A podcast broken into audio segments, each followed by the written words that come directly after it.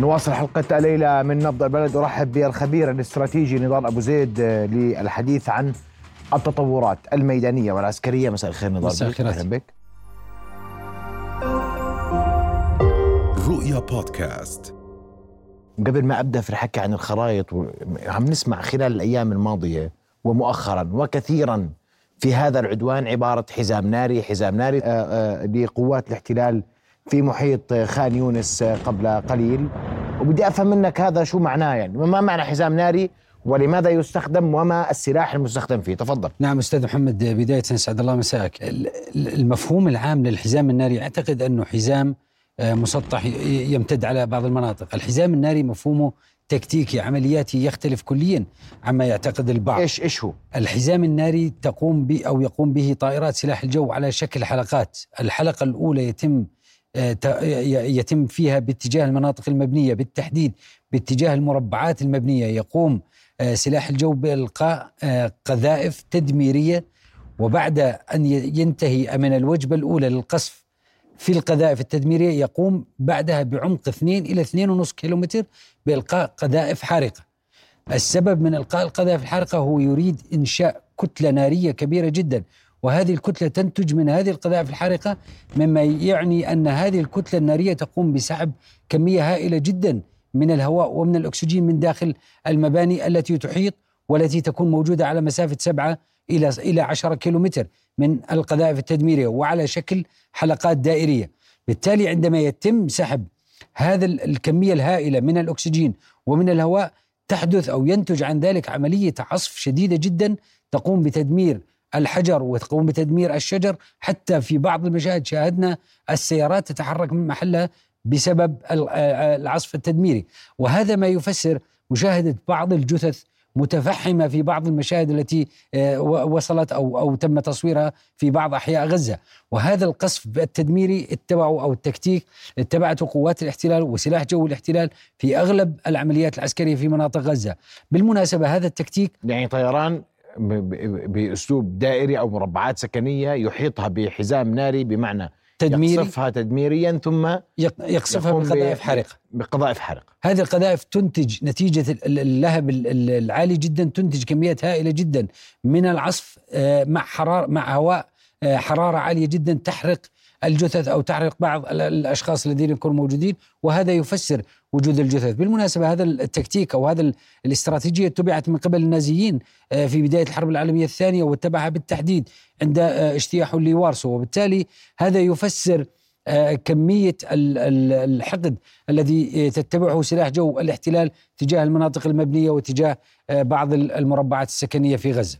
طيب آه، قراءتك لأبرز التطورات العسكرية الميدانية آه، اليوم في قطاع غزة والاستهداف المستمر لجنوب القطاع من قبل قوات الاحتلال. يعني كما تحدثنا يوم أمس آه، كنا نتوقع أن تكون هناك عمليات كبيرة جدا كنا نتوقع خسائر كبيرة جدا في قوات الاحتلال.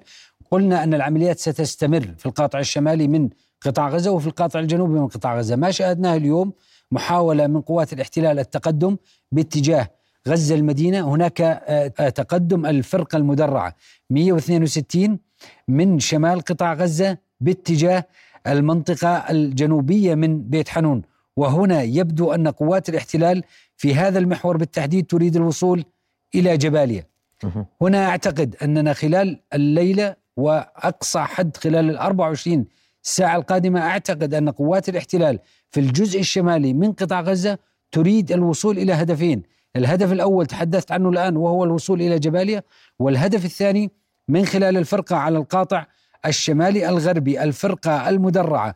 62 والتي ستتحرك من مخيم الشاطئ تريد الوصول إلى إلى حي الشجاعية داخل آه، غزة المدينة. بالتالي هناك هدفين رئيسيين يريد قوات الاحتلال الوصول إلى. حركة قوات الاحتلال والمؤشرات الموجودة من خلال اتجاه آه، مع- معابر ال- القتال لقوات الاحتلال يبدو أن القوات على المحورين آه، في القاطع الشمالي من قطاع غزة تريد الوصول إلى الشجاعية وإلى جباليا لماذا الشجاعية ولماذا جباليا لا زالت قوات الاحتلال تعتقد أو يبدو أن لديها معلومات استخبارية أن قوات النخبة التي تحدثنا عنها أمس من القسامية والتي تقاتل هي موجودة في كلتا المنطقتين في جباليا وفي الشجاعية، لكن من من الآن ولغاية ال 24 ساعة القادمة، هل نعتقد أن قوات الاحتلال قد تنجح بالوصول إلى هذه المناطق أو إلى هذه المواقع في ظل المؤشرات المتوفرة، حالة الرعب والمعلومات والأخبار التي تم نشرها على مواقع التواصل الاجتماعي ونشرت أيضا على ال- ال- المواقع الإخبارية، لا أعتقد أن قوات الاحتلال قد تنجح بالوصول إلى هذه المواقع إذا ما أخذنا بعين الاعتبار شدة المقاومة التي تستمكن في كلتا المنطقتين. هذا إذا ما تحدثنا عن الجزء الشمالي من قطاع غزة. دعني أذهب باتجاه الجزء الش- الجنوبي من قطاع غزة. تفضل. والجزء الجنوبي من قطاع غزة شاهدنا خلال منذ ليلة أمس حتى اليوم هناك عمليات شديدة جدا، هناك تصريحات كبيرة أيضا من الساسه الإسرائيليين وتصريحات من القاده العسكريين الإسرائيليين، هم يريدون ويستموتون للوصول إلى خان يونس، لكن ما الذي حصل خلال ال 24 ساعة الماضية؟ طب ليش بدون خان يونس بس أنا بحكي عسكريا اليوم سيد ما الهدف من الوصول لخان يونس؟ في أي منطقة أو عملية عسكرية هناك هدف رئيسي يعتبر مركز ثقل استراتيجي في أي منطقة وبالتالي المركز الثقل الاست- الاستراتيجي يعتمد على حجم المنطقة جغرافيا المنطقة والمعلومات الاستخبارية التي قد تشير إلى وجود آه، مواقع قيادة وسيطرة أو آه، مراكز ثقل للمقاومة. وبالتالي يبدو أن قوات الاحتلال تفكر مليا بأن خان يونس هي المركز الرئيسي آه، للمقاومة في القاطع الجنوبي. كما فكرت سابقا بغزة المدينة أنها المركز الرئيسي لقوات ال- المقاومة. وبالتالي كان كل القتال أو جل القتال الرئيسي كان في غزة المدينة. الآن في القاطع الجنوبي أعتقد أن آه، قوات الاحتلال تريد الوصول إلى خان يونس. لكن كيف تريد الوصول؟ آه، تكلمنا عن معبر أو ممر كوسوفيم الذي يربط كوسوفيم هذا الممر بمعبر ثاني أو ممر ثاني يعرف بممر المطاحن وصولا إلى هذا الممر يصل إلى شواطئ قطاع غزة. ما الذي حدث؟ تقدمت قوات الاحتلال على هذا المعبر على أو على هذا الممر وصلت إلى ما عرف بتقاطع المطاحن واتجهت بالطريق الذي تحدثنا عنه كثيرا وهو طريق طريق صلاح صلاح الدين. اتجهت من طريق صلاح الدين ووصلت إلى منطقة عرفت باسم الق- ال- القرارة أو عند الغزيين تعرف بالجرارة. هذه المنطقة تبعد ثلاثة كيلومتر عن خان يونس.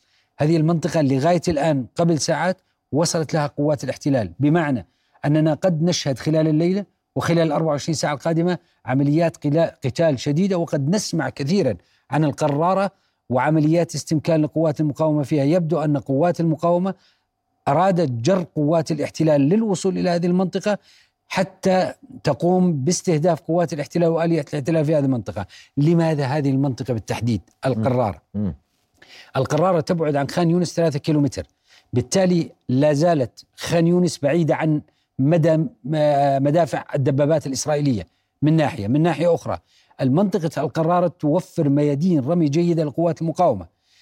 أيضا قوة- منطقة القرارة منطقة غير مفتوحة بشكل كامل أي أن لا تعطي قابلية حركة جيدة لاليات ال- الاحتلال ويبدو أنا أعتقد أن قوات المقاومة كما فعلت في الشمال في مدينه في غزة المدينة وجرت قوات الاحتلال إلى كمائن وإلى مناطق آه، تقتيل أن القرارة خلال 24 ساعة ستكون منطقة تقتيل لقوات الاحتلال. وقد نسمع عنها كثيرا وخاصة عن الخسائر الكبيرة التي ستحدث في الآليات خلال ال 24 ساعة القادمة.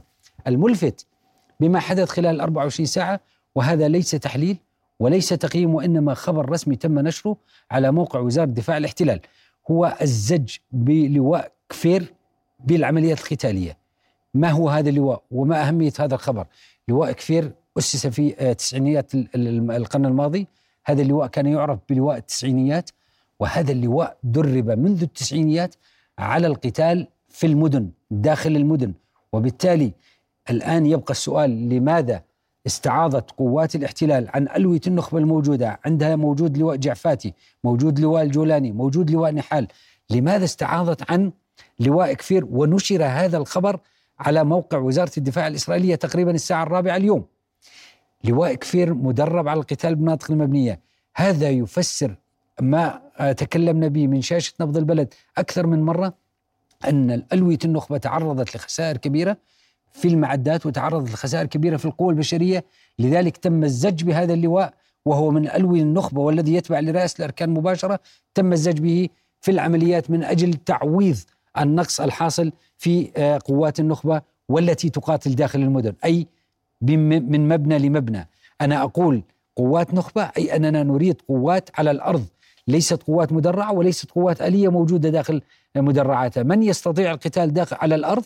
هي قوات النخبة وبالتالي نتيجة النقص الحاصل والخسائر الكبيرة. في لواء النحال ولواء الجعفاتي ولواء الجولاني تم الزج بهذا اللواء وهو لواء كفير باتجاه هذه العمليات. ما الذي سيقوم فيه؟ ننتظر ونراقب الوضع. ما, الذي سيقوم فيه لواء كفير؟ وأين سيكون؟ على أي محور؟ حتى نعزز ما تكلمنا به أمس وهو أن العقيدة القتالية الإسرائيلية تقوم بتعزيز النجاح ولا تقوم بتعزيز الفشل. بالتالي إذا تم الزج بهذا اللواء باتجاه المحور الشرقي يكون الجيش الإسرائيلي يخطط على أن المحور الناجح هو المحور الشرقي وبالتالي يريد الوصول إلى ال center of gravity أو مركز الثقل الاستراتيجي في خان يونس. الهدف اليوم خان يونس آه، برأيك ينتهي يعني هو دخلوا مدينة غزة ومستشفى الشفاء. وكان الحديث أن هذه يعني آه، المركز الرئيسي لعمليات المقاومة فشل هذا المخطط.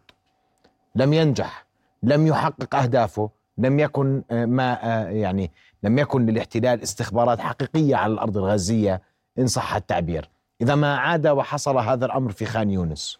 وإحنا شفنا كثير من الفيديوهات التي تظهر جنود الاحتلال يعني يكتشفون انفاقا تكون مفخخة وكأنه هدف يعني واضح للمقاومه بكشف بعض الأنفاق لإيقاع خسائر المزيد من الخسائر في جنود الاحتلال. نعم سيدي لا زلت أؤكد على أن المق... استخبارات المقاومة تتفوق على الماكنة الاستخبارية لقوات الاحتلال رغم كل الدعاية والبروباغندا التي صنعتها اللي صنعها الاحتلال عن الأجهزة الاستخبارية الأربعة الموجودة لديه لكن لا تزال المقاومة قادرة على التلاعب استخباريا باستخبارات الاحتلال.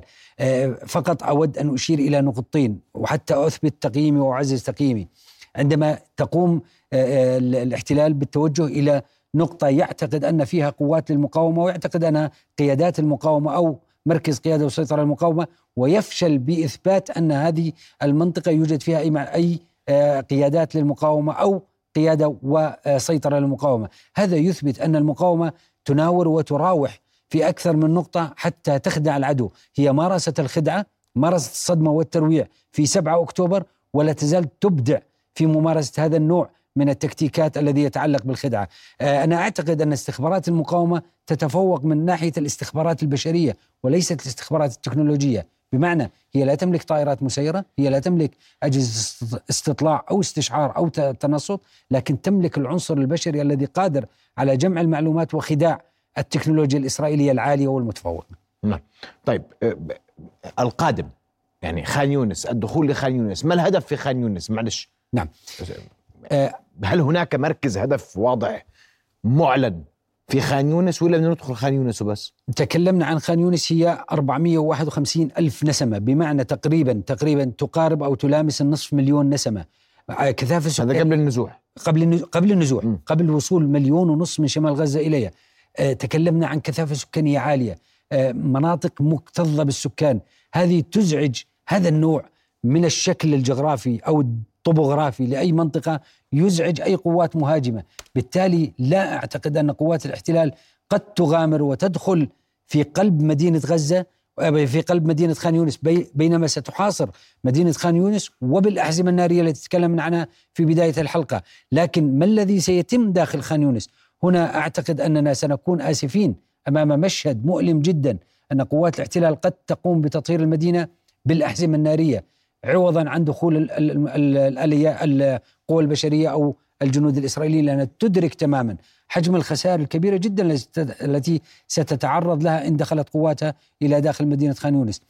بمعنى أنا أقول أن الخيارات الدبلوماسية السياسية والخيارات العسكرية بدأت تضيق أمام جنرالات الجيش الإسرائيلي وامام الساسه الإسرائيليين، نتنياهو يريد الخروج من مأزق غزة بأي ثمن يحقق له نصر ومكتسب سياسي أمام المعارضة التقليدية له.